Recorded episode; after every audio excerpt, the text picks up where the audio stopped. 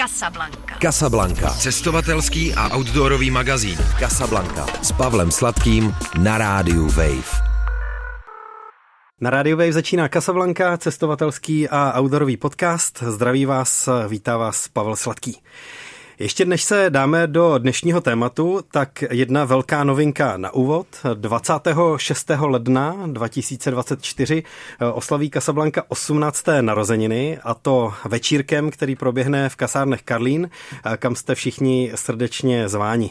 Večer se spoustou hostů z našeho pořadu, se vstupem zdarma, a všichni jsou vítáni. Oslavíme osmnácté narozeniny tohohle pořadu, tohohle podcastu. A teď už se pojďme podívat na naše dnešní téma, což bude bikepacking v Americe, ve Spojených státech. A mám na to tady dva hosty, a to jsou Johana Šťastná a Roman Bojda. Ahoj. Ahoj. Ahoj. Se kterými se právě o jejich zážitcích z Triple Crown backpackingu budu bavit. Co to je Triple Crown v backpackingu? V bikepackingu? Uh, tak, jsou to tři královské trasy ve volném překladu uh, v Severní Americe. Zejména Tour Divide, nebo ne zejména, ale jenom Tour Divide, Colorado Trail a Arizona Trail. A jsou to asi v podstatě nejstarší a nejvíc tradiční trasy pro ten bikepacking v Severní Americe. Proto tam patří do toho Triple Crownu. A vy jste se k tomu dostali jak? Že jste vyrazili na první z nich? Protože první, Tour Divide, je ten nejdelší zároveň. Tak jak jste se odstli na Tour Divide?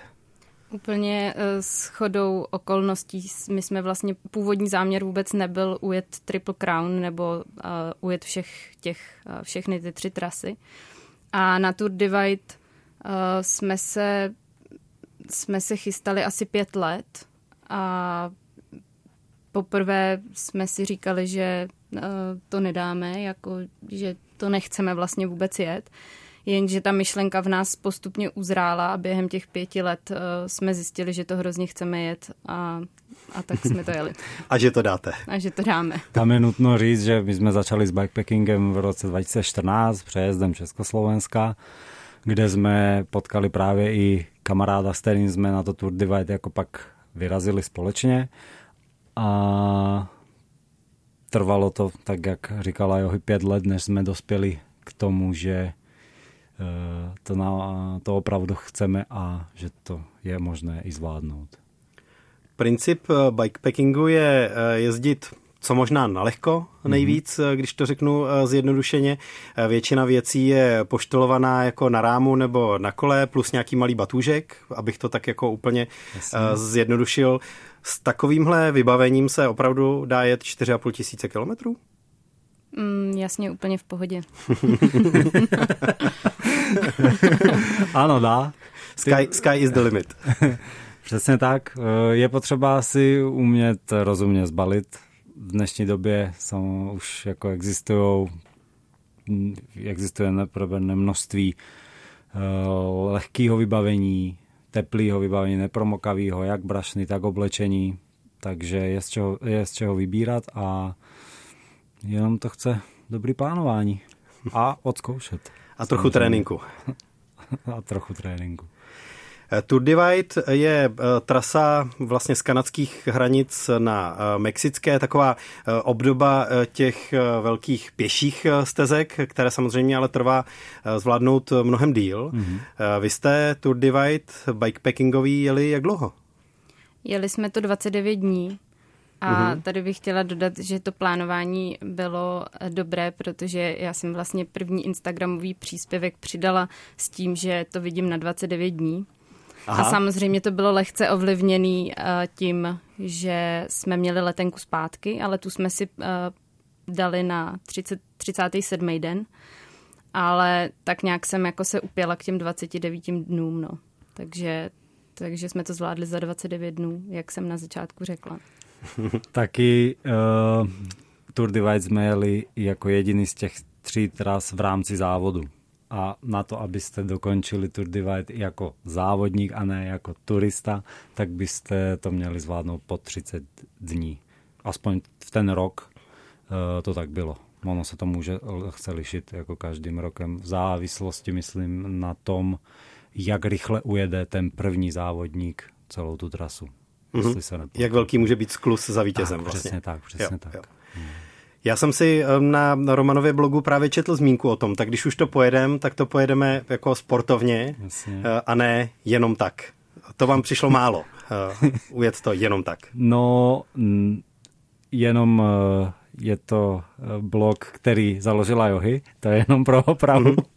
A nepřišlo nám to málo, ale spíš šlo i o ten časový pres. Že jako původní takový jakože sen byl jet klidně jako měsíc a půl až dva, fakt se zastavit, ujet si nějakých sto kiláků, postát si někde den. No jenže pak, když jsme zjistili, že finančně i časově je to opravdu náročný, tak jsme se rozhodli nakonec zvolit tu variantu. Je to jako ten závod, plus samozřejmě kamarád, s kterým jsme to jeli, Ferro, chtěl od začátku to jet spíš jako závod a nechtěl být tolik jako turista. Hlavně jsme byli zaměstnanci, takže ano. Jak všichni víme, tak zaměstnanci mají jenom určitý počet dnů dovolené, takže tím to bylo hodně limitovaný. A pak člověk strašně moc prožere na té na té cestě peněz, takže čím kratší dobu to jede, tím míň peněz padne na jídlo. To bych potrh.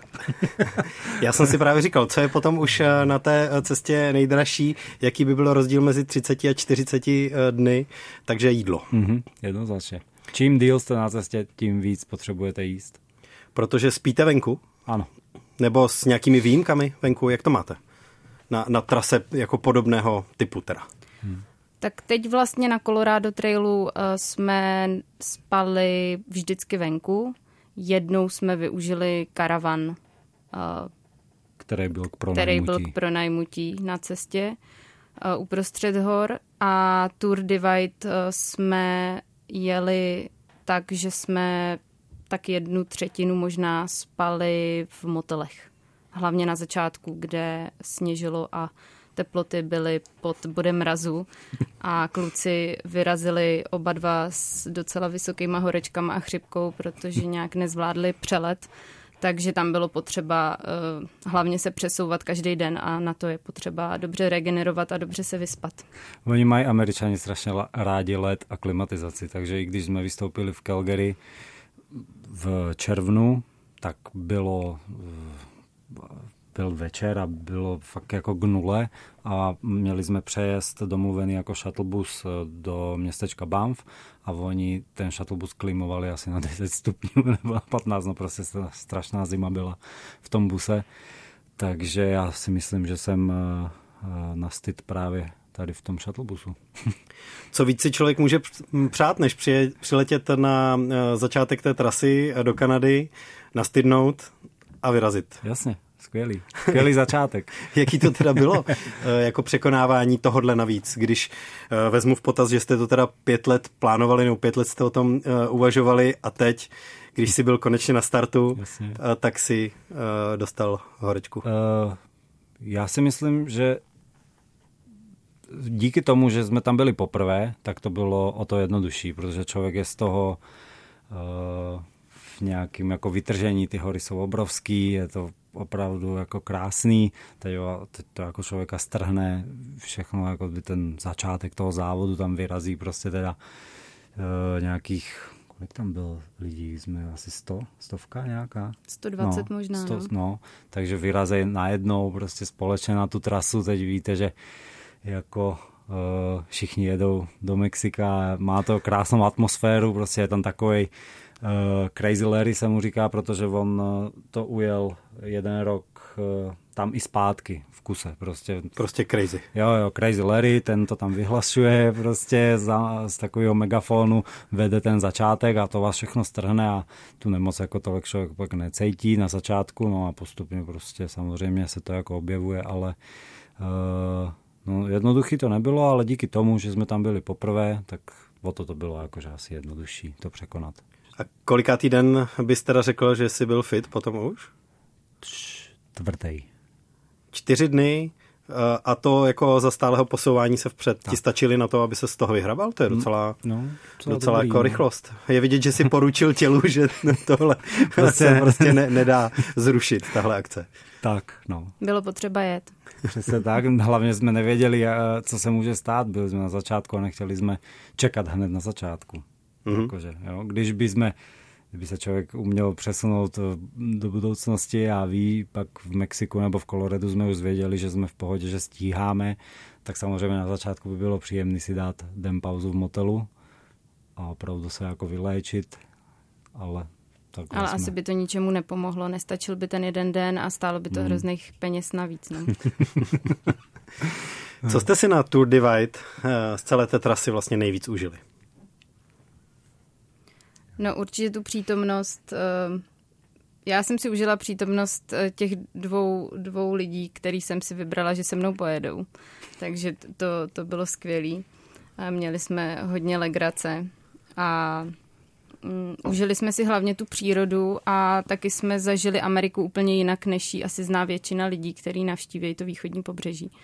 My jsme byli na tom západě a pohybovali jsme se ve vysokých horách, v malých městečkách, kde vůbec nebyli ty tlustý Američani, ale vyšlehaný babičky, který tam jezdili na kolech a nezažili jsme, nezažili jsme asi tu tu druhou stranu té Ameriky. Zažili jsme jenom ty sportující Američany, který mají rádi přírodu a... Tu hezkou Ameriku. Tu, tu hezkou Ameriku, no.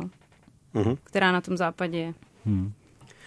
Na Tour Divide, na té nejdelší trase, jste rovnou zažili nějaká setkání s americkou divokou přírodou?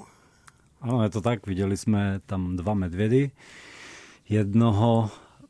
Oba dva byli hnědý, jeden mm-hmm. byl uh, malinký v Idahu, ten hned utíkal před náma, schoval se uh, v lese a čekal, co se bude dít. My jsme, my jsme projeli dál a bylo to jako v klidu, ale z prvního medvěda jsme byli teda hodně rozrušení stejně, i když hned utek. No a druhýho jsme viděli v Coloradu v podvečer a to jsme se teda uh, báli o dost víc, protože byl obrovský, sice taky utek hned, ale pak jsme hledali nějaký přístřeší a nechtěli jsme spát venku tu noc, protože jsme ho viděli fakt asi hodinu předtím, než jsme chtěli zakempovat. A viděli jsme ho už při západu slunce a byl opravdu, hmm. byl to takový ten klasický obrovský hnědej medvěd, stál úplně přímo uprostřed cesty, ale zase bylo takový to osvobozující, že když jsme se k němu přiblížili, tak on vlastně utekl. A to, to je takový jako hezký, že, že ty zvířata jako prvoplánově nevyhledávají samozřejmě žádnou, žádnou bitku. Takže to je hezký, že jako se klidějí z cesty a, a my víme, že, že, že jsme zachránění. No. Ale příjemný to teda nebylo a říkám, už, už se stmívalo, takže to je vždycky takový ten okamžik, kdy na té cestě se člověk cítí, nebo já se cítím lehce diskomfortně, protože vím, že někde budu muset přečkat tu noc. Úplně nevím, kde to bude a co je kolem. A když jsem zjistila, že teda budu uléhat někde, kde v blízkosti žije tenhle obří medvěd, kterých tam samozřejmě žije spousty, tak mi příjemně nebylo, no. A jak to řešíš, ten pocit té nejistoty? Jako dá se udělat něco pro to, aby se cítila líp, třeba výběrem toho místa, že jako něco, co se trošku jako opřeš, a nebo musíš pracovat jenom se sebou, s těmi vlastními emocemi? Nedá se s tím udělat vůbec nic, ale zjistila jsem, že ta zkušenost je, když to zažijete jako po tisící, tak jste víc jako otužilej. Takže, mm-hmm. takže teď v Kolorádu jsem se vůbec vlastně... Uh, už dalo, dalo by se říct, že jsem se už vůbec jako nebála. Naopak jsem si říkala, že, že je strašný, že za celou cestu neuvidíme ani jednoho medvěda. Až mi to bylo jako líto. Už jsi byla vytrénovaná. Už jsem byla, pravda, už jsem byla jako vytrénovaná. No. M- mě zvykla třeba vzbudit uprostřed noci, že něco se děje, něco někde šustne. Já teda usnu vždycky jak zabitej a spím celou noc a Jovi často bděla a tentokrát jsme teda spali tvrdě. Obě noci. No, no tam je nejhorší, že já si vždycky řeknu, jako, že můžu vlastně vylí, vylízt z toho stanu a podívat se teda, co je kolem. Ale pak mi dojde, že jako se podívám, zjistím, že je všechno v klidu. Ale ten medvěd tam může prostě za deset sekund jako přijít stejně. Takže to vůbec jako neovlivním. No. Takže, takže je by to bylo potřeba boj. Držet non-stop hlídku. No, tak, jinak. Přesně tak. Takže hlídka. Ale teda dodržovali jsme pravidla... Uh... takzvaného trojuhelníku, že sme jedli jinde, než sme spali, a taky sme viešali jídlo na strom taky jinde, než sme ho jedli nebo než sme spali. Jo. A v rozpětí sto metrů jsme se snažili to vždycky tak jako udělat. Uhum, uhum. No ale nejzajímavější je setkání s medvědy, respektive teda s medvědicí. Nemáte nakonec ze Spojených států, ale ze Slovenska. Je to tak. To bylo co? To bylo, to bylo setkání, které bych nechtěl znovu, znovu zažít, ale jsem za něj strašně rád vlastně, že se to stalo. Ale... Jako bylo to hodně, hodně zajímavý. No, zase byl podvečer, tlačili jsme z takový malinký vesničky Nitrianské pravno. Nitrianské pravno, vlastně... ono to bohužel není ani žádný pohoří tam, to je jenom takový jako hřebínek, ona to ještě není Malá Fatra, ani žádná chráněná krajinná oblast. A asi dva kilometry za tou, za tou vesnicí jsem najednou jako slyšela, že něco šustí, jak já už mám takový jako docela vy, vycvičený ten sluch, tak jsem věděla, že to není jako pták, co přehrabuje jenom tak jako ty listy a ty klacíčky, ale že to je takový jako, jako kdyby to bylo malý prasátko, který se tam jako rochní někde. No a uviděla jsem dvě malý medvíďata, jako opravdu malý jak štěně. No takže jsem říkala Romanovi, příjemný, příjemný. že jsme v prdeli, že jsou tam medvíďata. A Já. on uh, mi vůbec nemohl uvěřit, tak říkal jako kde? A Natiš řekl, no a tamhle vidím velkou. A já říkám, kde vidíš tu velkou? Jako je vpravo nebo vlevo? Potřeba jsem nutně vědět tu informaci, jestli teda nás dělí, jestli tepišli dělíme... Nahoru, zásadně. Tepišli nahoru, jestli, jestli dělíme ty nebohý dvě. Aha. A ono jich tam pak nakonec bylo víc medvídat od té medvědice, nebo jestli ta medvědice ne, ne na jejich straně. Naštěstí ta medvědice byla vlastně úplně nejdál od nás a ty medvíďata za ní tak postupně jako lez, le, lezly do svahu. Takže já jsem takže se... my jsme jim jako nezahradili takže cestu. Takže my, jako my jsme jim nepřekáželi. No. Nebyli jsme mezi medvědicí a mláďatama a já jsem se otočila a najednou jsem viděla, jak ta medvědice... Najednou jsem tu medvědici spatřila, ona vlastně udělala takový dva obrovský kroky, nebo skoky teda, a zařvala a fakt se jako naježila.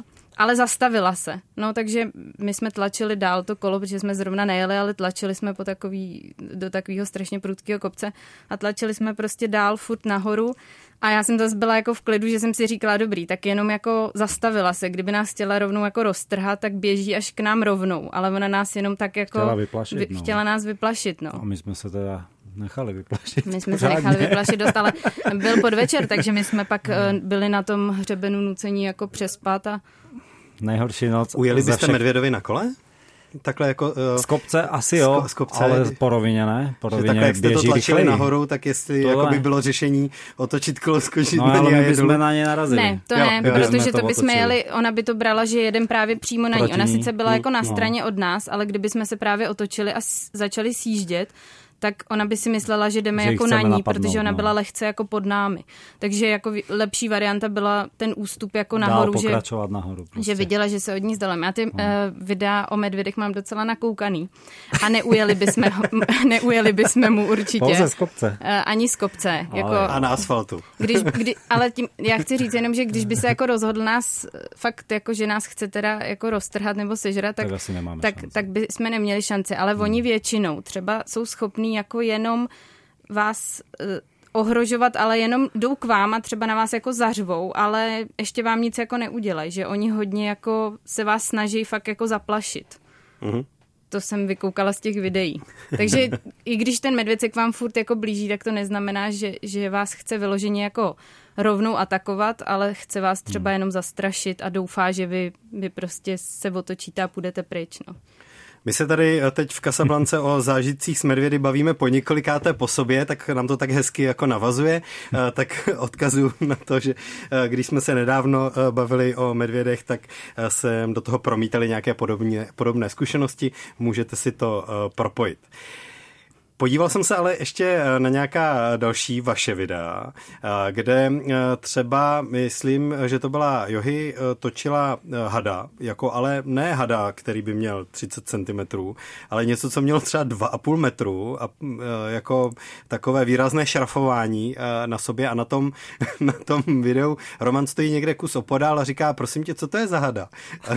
A, a Johy ho teda natáčí, říká, no já nevím. A, a jde, jde s tou kamerou docela blízko k němu.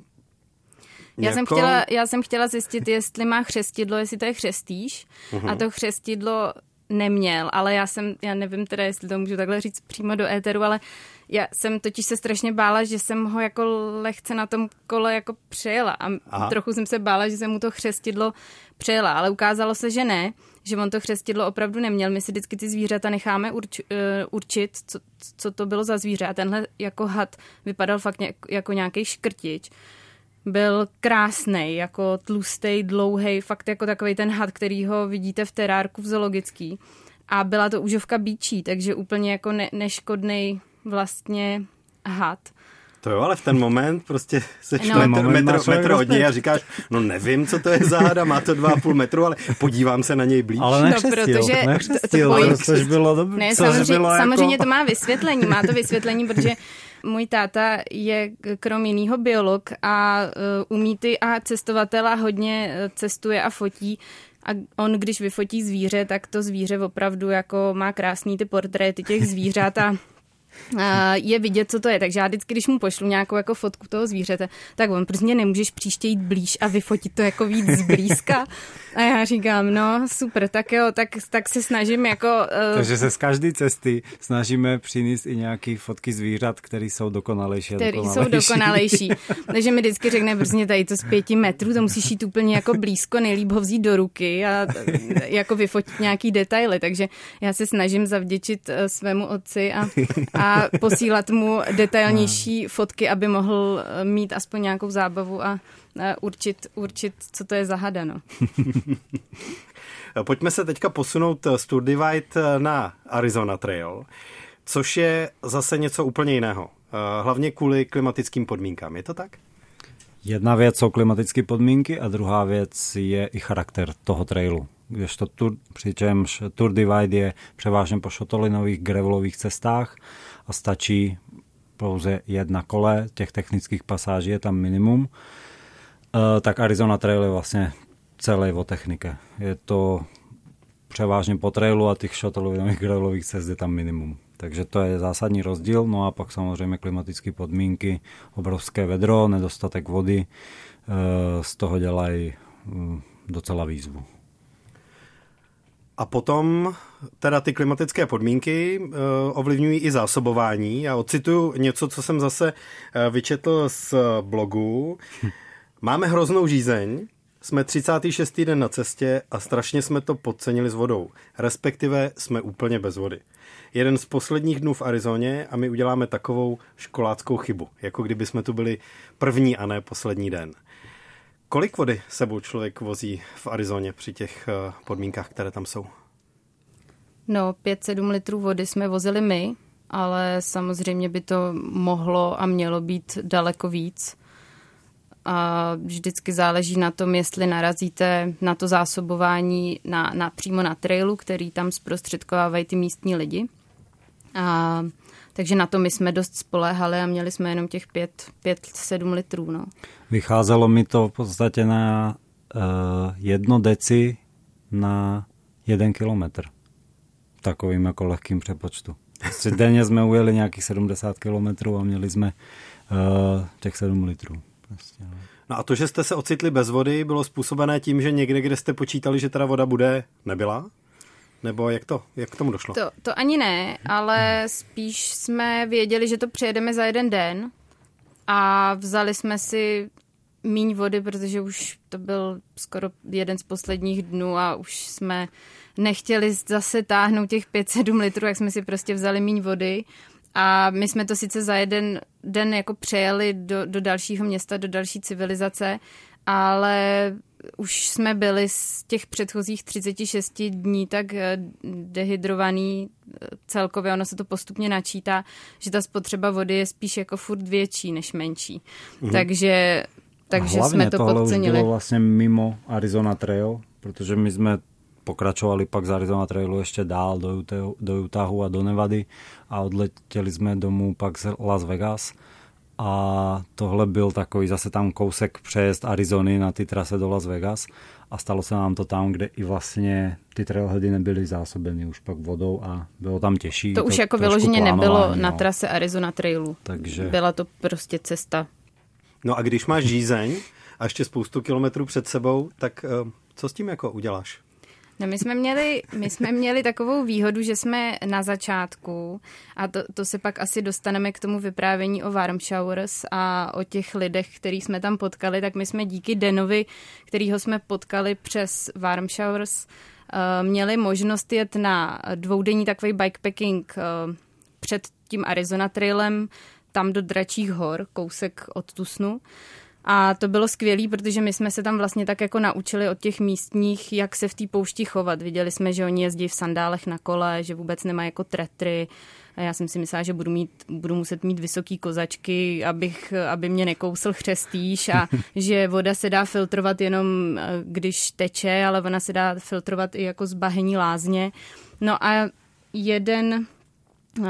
Jednu věc, co jsem se tam naučila, tam byl takovej týpek, který jel a pořád jako skenoval očima příkopy podél silnic a podél cest, a vždycky, když našel nějakou jako plechovku, tak k ní běžel a hrozně nadšeně byl nadšený, když jako jí našel plnou, takže našel jenom za ty dva dny našel prostě asi dva Red Bully, jednu Fantu, jed, jed, jednu plechovku s pivem, a my vůbec nevíme, jak se tam ty plechovky jako dostaly, jestli to někdo tak prostě někdo vyhazuje z auta, z auta no. Plnou plechovku, je to takový divný. No ale každopádně opravdu ty plný jako flašky tam jsou, takže já jsem v tenhle ten den taky rentgenovala ten, ten terén kolem sebe a opravdu jsem našla jako starý ledový čaj, takže ta flaška byla jako totálně bez etikety, hnědá, hnědá, bez etikety, byla ale, tam strašně ale byl, byla zavřená. To bych bylo, se bál ochutnat, jako to hnědou tekutinu. Víčko bylo neporušený. To, to víčko, Aha, víčko bylo neporušený takže... a byla to taková ta známá flaška od nějakého jako ledového čaje, takže já jsem to jako otevřela, to víčko opravdu jako křuplo takovým tím, že, že tam je ta pojistka, no a ochutnala jsem to, byl to normální ledový čaj a to bylo prostě nejlepší, nejlepší, nejlepší ten den, čaj, co, se, co se stalo, nejlepší Snad. čaj, co jsem kdy pila, no. Takže takový uh, dumpster diving uh, verze uh, bikepackingová ve, Dá se ve to Spojených státech. A, a dar seslaný nakonec teda se našel. Tak, člověk přestane pohr- pohrdat uh, tím, co leží kolem něj, ale vlastně všeho si váží a vš- ze, ze všeho má nějaký užitek. Nebo ze všeho může mít nějaký užitek, takže to, to je takový jako hezký, že, že i ta flaška, kolem který tady v Čechách jdeme, ani to v té přírodě nezvedneme, aby jsme to odnesli aspoň do popelnice, tak tam z toho se stává vlastně záchrana života. Mm-hmm. Čím na vás Arizona Trail působil nejvíc? Asi tou exotikou, ty krajiny. Je mm-hmm. to pro nás Středoevropany úplně něco jiného, něco, co fakt tady člověk nezažije. Obrovský kaktusy, ten prostě, ano, je to ta krajina a ta příroda tam. Ta polopouště je něco, co, co neznáme, a je hrozně obdivuhodný, kolik zvířat tam žije. To je vlastně úplně fascinující. My jsme byli závislí jenom na, na té vodě, co tam přinesou dobrovolníci na ten trail, ale tam vlastně žije jako neskutečné množství ptáků. Žijou tam takový jako malý veverky, spousta hlodavců. Vůbec, vůbec nechápete, jak tam můžou, můžou přežít. Dokážou přežít no. týdny jenom z kapky vody. No. Takže. Oni pak, no, nějaký to zvíře snad vůbec vodu jako nepotřebuje a jenom přes dýchání mu stačí jenom to, co jako ten metabolismus vlastně jako pro, produkuje. No. Takže to, to je hrozně jako zajímavý, kolik vlastně zvíře tam dokáže, dokáže přežít, no. Je to polopoušť, není to taková ta saharská poušť, to je taky jako rozdíl, takže nějaká ta voda tam je a hlavně srážky se tam vyskytujou v monzunových deštích v létě, v létě zejména. Myslím, že jsou ty monzunový deště, že pak už v zimě ne, ale hlavně v létě. Takže my jsme si vždycky dělali trošku jako legraci z toho, že tam jsou značky, jakože dávejte bacha jako na povodně. No, a takový jako takzvaný voše, tam jsou takový ty vymletý, mm-hmm. vymletý stezky a říkali jsme si, jak je to možný, to je prostě nemůže být voda, no, ale pak nám právě ten kamarád Den posílal uh, v létě fotky, jak je to tam krásně zelený a jak tam ta voda opravdu teče a ona se tam nevsákne, protože ta zem je, opra- je strašně suchá, takže tam tečou jako uh, dočasné řeky nebo potoky. No. A jaké byly noci v té polopoušti? Krásný. Hodně hvězd? Hmm, krásně hvězdné nebe a teplé noci. V podstatě tam neklesala ta teplota nějak zásadně. Uh, jakože k no, nule. Klesala na dvacet osm. No, takže, takže my jsme vlastně šílený, no. nepoužili uh, vrchní plachtu stanu ani jednou. Jsme si ten stan vždycky uh-huh. postavili jako ochranu před uh, nějakou zvěří. Hmyzem a, a hadama. A hadama, ale vlastně jsme nepoužívali tu vrchní plachtu. No. A štíři tam jsou? Jsou. jsou. Takové to, když ráno vylezeš z toho stanu, tak... Uh, Než strčíš, než strčíš nohu do boty, tak... Je to důležitý vyklepat, ano.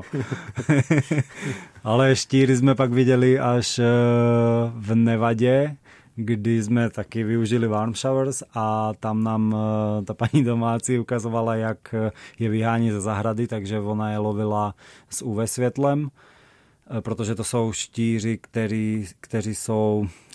Jako fosforskujou nějak? No, oni fosforskujou, mm-hmm. oni jsou jako... bezbarevný vlastně, takže mm-hmm. je jako ne, člověk je nevidí na tom písku, takže je potřeba v noci osvítit úvečkem a tehdy jsou vidět a krásně záře a svítějí, takže ona je pak napichovala a vyhazovala. A to nejsou ty štíři, který by vám způsobili jako rychlou černý. smrt, no. ale je to prý hodně bolestivý, hodně když, bolestivý. Když, vás, mm. když vás bodnou. Už jste několikrát zmínili Warmshowers, tak pojďme to teďka probrat. To, co Johana někde na blogu nazvala webem století, což je vlastně síť, taková hospitality síť určená právě hlavně cykloturistům. Tak jak fungujete s Warmshowers? Co to je, co vám to nejvíc nabízí na cestách? Je to skvělá věc, jak se setkat a dostat se do domácnosti místních lidí v zemi, kterou zrovna projíždíte. A teď si představte, že přiletíte, máte jetlag, po nějakých dvanácti hodinách letu člověk je takovej jako přiblblej a měl byste vlastně se nějak dopravit do motelu, tam sestavit to kolo a případně vyrazit na trasu a Warmshowers vám vlastně umožňuje to, že si vás v podstatě na letišti vyzvedne týpek, který miluje kolo a cestování stejně jako vy, doveze vás k sobě domů, tam vám poskytne svoji garáž s veškerým jako vybavením, takže vy si úplně v pohodě sestavíte kolo, schová vám tam krabice, když byste se náhodou chtěli vracet, nebo když jedete, když, se, když odlítáte potom ze stejného místa, tak vám schová krabice, vezme vás na dvoudenní výlet do, do místních hor s partou lidí, který mají podobný zájmy jako vy, ale jsou žijou na úplně jiný, jako v jiném státě, na druhém konci světa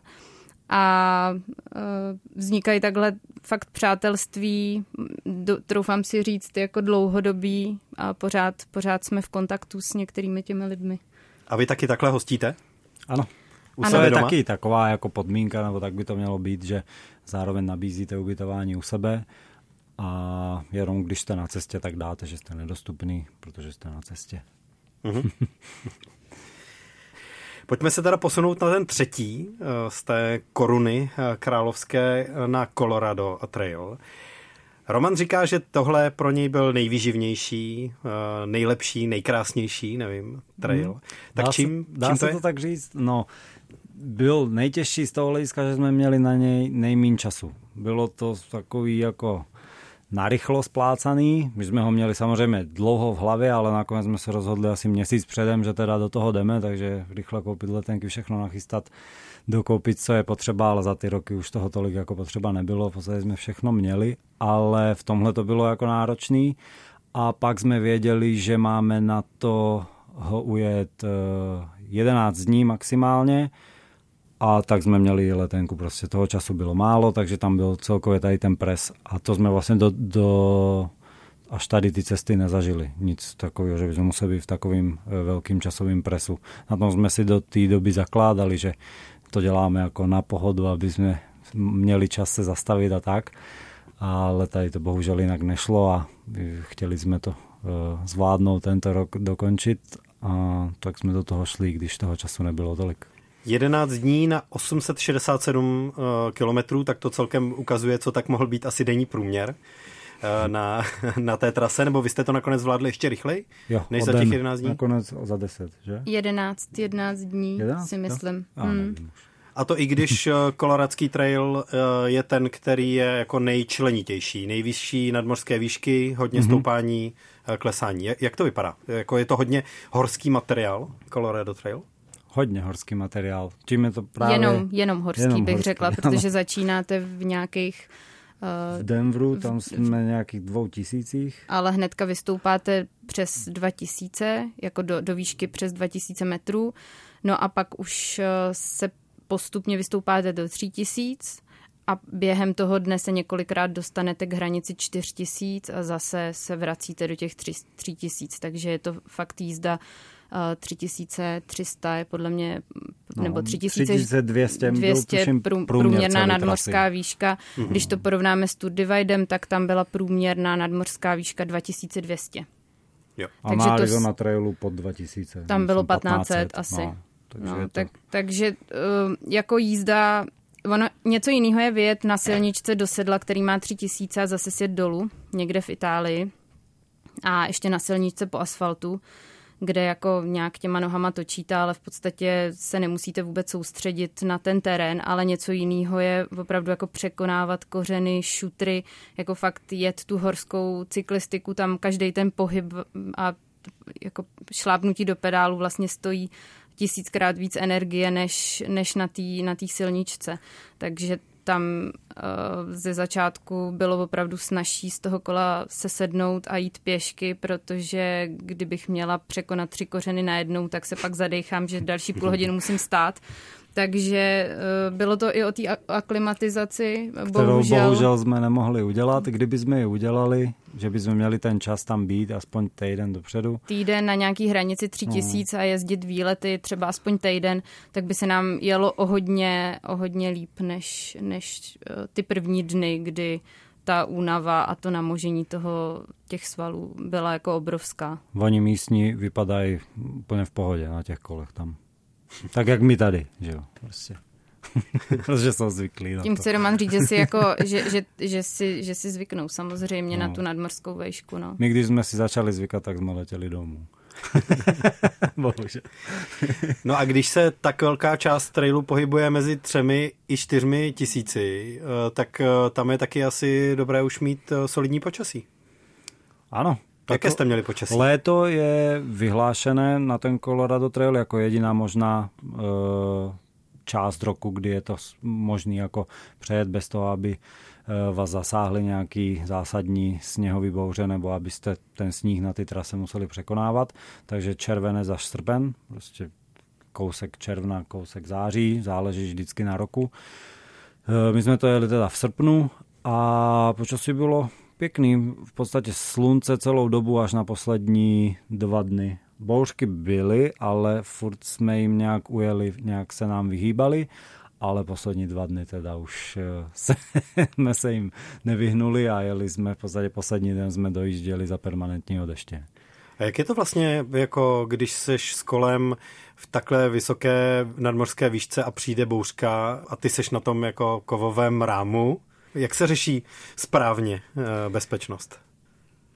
No, my jsme se těch bouřek strašně jako obávali, protože Colorado Trail je vlastně známý těma bouřkama a tím, že je to strašně nebezpečný, když se člověk dostane nad hranici lesa, tak je vlastně úplně jako sám, jako kůl v plotě v té krajině a nikde nic kolem, kolem není. Takže my jsme se toho báli, naštěstí jsme měli, nám počasí vyšlo, vždycky jsme ty bouřky, nějak jsme jim ujeli nebo nás nedohnali až teda na ty poslední dva dny. A nezažili jsme tam ani ty nejhorší bouřky, které jsme kdy zažili. Ty jsme zažili právě na Tour Divide na, ve Wyomingu na Great Basin, kdy, kdy opravdu jsme jeli po takový jako náhorní plošině ve třech tisících nebo pod, lehce po tři tisíce, kde nebylo kolem nic. My jsme byli ten nejvyšší bod. No a tam uh, to řešil každý jinak. Ferro to řešil tak, že strašně rychle jel a snažil se tomu ujet, ale ono to nešlo, protože to byly takzvaný suchý bouřky a nebyla to, že by jedna bouřka přišla a zase odešla, ale to bylo několik bouřek, který vás vlastně svírali a obklopovali a vy jste vlastně jim neměl kam ujet. No a já jsem si na chvilku lehla do, do příkopu a koukala jsem na to nebe a zjistila jsem, že jako opravdu ta bouřka jako neodejde, že teď prostě budou bouřky třeba osm hodin nějakou v kuse a, a není to jedna bouřka, ale je jich prostě dvacet kolem a že se s tím jako nedá nic dělat, no tak jsem na to kolo sedla a, a jela jsem taky. A je to jenom jako vlastně štěstí, jestli vás ten blek zasáhne nebo ne, protože kolem nás to prostě práskalo do té krajiny, kde, kde fakt nebylo nic vyššího, než jsme byli my. No. Tam ale jsme taky zažili jedno z nejhezčích setkání s divokou zvěří v tom Wyomingu na Great Basin, kdy ta bouřka první v ten den, nebo to ráno jsem si dělal legraci, protože bylo úplně vymeteno azurový nebe a jeden malej mráček byl prostě v dáli. Já si říkám, bude pršet odpoledne. Ne, a všichni jsme se strašně smáli, ne, že odpoledne pak za, to začalo přicházet a když přicházela ta první, začalo uh, to hřmění a první blesky, tak jsme viděli divoký mustangy, jak běžej a utíkají tím samým směrem, jako my jsme jeli na tom kole a oni utíkají před tou bouřkou, tak jsme si říkali, tak to je opravdu nádherný, tak tady jsme uh, fakt zajedno v té přírodě. Tady prostě je to bez rozdílu uh, všeho. A tohle jsou ty momenty, kdy si říkáš, tohle je to, proč to dělám? Nebo jsou to spíš uh, momenty, kdy zalejzáš večer do spacáku po celém dni, zedřenej, ale třeba spokojenej a nějak si tako promítáš, co všechno stihlo ten den proběhnout, plánuješ si další dny a říkáš si, tohle je to, proč to dělám? A nebo potom, když máš teda triple, triple crown jako hotový, cíl splněný, tak to je ten moment, kdy si řekneš. Já, když jsem viděla ty Mustangy, tak to bylo, že jsem si říkala, že už jsem možná jako v nebi, že už prostě možná nežiju a hlavně jsem si celou, celou dobu říkala nějakou jako mantru, nějakou modlitbičku, co mě učila kdysi jako babička, to jsem fakt jela na tom kole, jenom jsem jí furt mlela dokola a říkala jsem si, tyjo, tak ty jsi fakt už jako úplně, jako úplnej blázen. A když jsem zalehala do spacáku, tak po většině, po většinou si řeknu po tady těch akcích, jako no, tak to si zase hysterčila, stejně si zase lehneš do toho spacáku, ráno se zase probudíš a zase sedneš na to kolo a pojedeš. A to si vždycky jako teďkon večer říkám, že když si za, jako lehám do toho spacáku, tak si říkám, no tak co, vsadíme se, že se ráno zase probudíš. Jako, zase sedne, žádná, žádná náhoda se jako nestane, že, že by se to nestalo. A to mě teď každý ráno vždycky jako pobaví, že jako vstanu a teď je to krásný ráno a já si balím a všechno najednou vypadá růžově. Ráno je to vždycky růžový, že jo? Tak no, tak. To je hezký na, na, na tom cestování, že v, v těch všedních dnech, kdy, kdy, kdy člověk není na cestě, tak ty rána bývají spíš takový jako ospalí a člověku se jako nechce a spíš to má rád ty večery a na, na té na cestě má hr, hrozně rád jako ty rána vlastně, že se jako probudil, že jako novej den. To se mi hrozně jako na tom líbí, jo, a já to mám krize ráda, že se lze vyspat anebo vyjíst. Tak, no. Takže to je prostě jednoduchý. Takže, Takže ráno vstaneš, energie plno, přesně, pojďme tak na to. Jasně. Třeba člověk nemá tolik energie, ale jako uh, najednou má chuť a jako užívá si toho rána, což si v běžném životě třeba úplně, já si rána jako úplně neužívám. Ale, ale v té přírodě jo, protože jsou uh, vlastně pozitivnější, jako je světlo, vychází to slunce, ty ptáci zpívají, když to večer je šero, potkáte toho medvěda, nevíte, kde budete spát, takže tam je spíš taková jako tíseň, ale ty rána Jasně, jsou uh, na cestování krásné. Ale v Arizoně třeba ty tísně tolik nebylo. Tam to bylo strašně skvělý tím, že fakt nepršelo. Takže tam vlastně ten večer byl záchranou, že konečně zapadlo to slunce, nebo to je pravda. Jo, a to je ochladilo pravda. se a najednou ten večer byl krásný. Najednou jo. z třicet osm to spadlo na dvacet osm, slunce nesvítilo prudce do očí. A jo, takže tím no, bylo takové trošku to, to je pravda. No. A tam jste měli i nějaké siesty uprostřed dne, když vedro ano, bylo největší? To jo? jsme dělali, to jsme dělali. Snažili jsme si vytipovat nějaké místo, jakože pod nějakým keřem nebo stromem, trošku se hodit do stínu na pár hodin a pak uh, jet spíš, uh, když je to vedro menší, no. Popište mi teďka na závěr ještě trošku váš jako partnerský život na té cestě. Jednak mě zajímá na těch zvlášť technicky náročnějších trailech, jak moc máte vůbec čas spolu během dne mluvit. Jestli na sebe jako pokřikujete, na toho, kdo jede vepředu, nebo spíš jste jako každý za sebe a jenom když zastavíte, něco řešíte, tak se spolu chvilku bavíte, jak vůbec fungujete, jak překonáváte krize a tak? Běžně pokřikuju spíš já. Ale Aha. různý heslá. Ale tak, ne na mě, ale jen tak do éteru. Jen tak, jakože dělám jakože náladu.